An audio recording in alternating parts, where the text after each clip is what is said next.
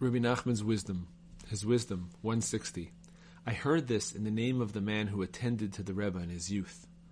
The Rebbe would often fast from Shabbat to Shabbat. See his praises, number 9. On a Wednesday, in the middle of one such fast, blood began flowing from his nose, eyes, ears, and mouth.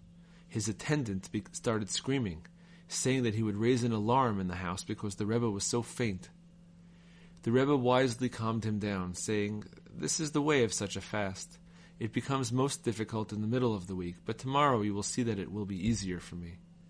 The Rebbe had made his attendant take an oath not to tell anyone about his fasts, so he had to keep it to himself.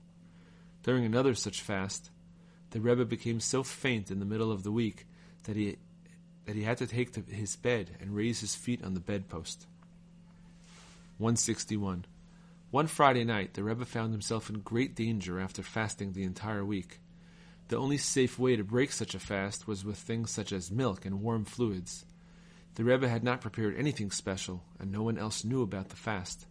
He ate the regular, heavy Friday evening meal and became dangerously ill. This caused a great commotion in the house.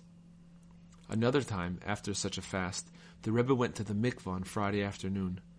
The mikveh was extremely cold, but the Rebbe immersed himself and remained in the mikveh almost two hours.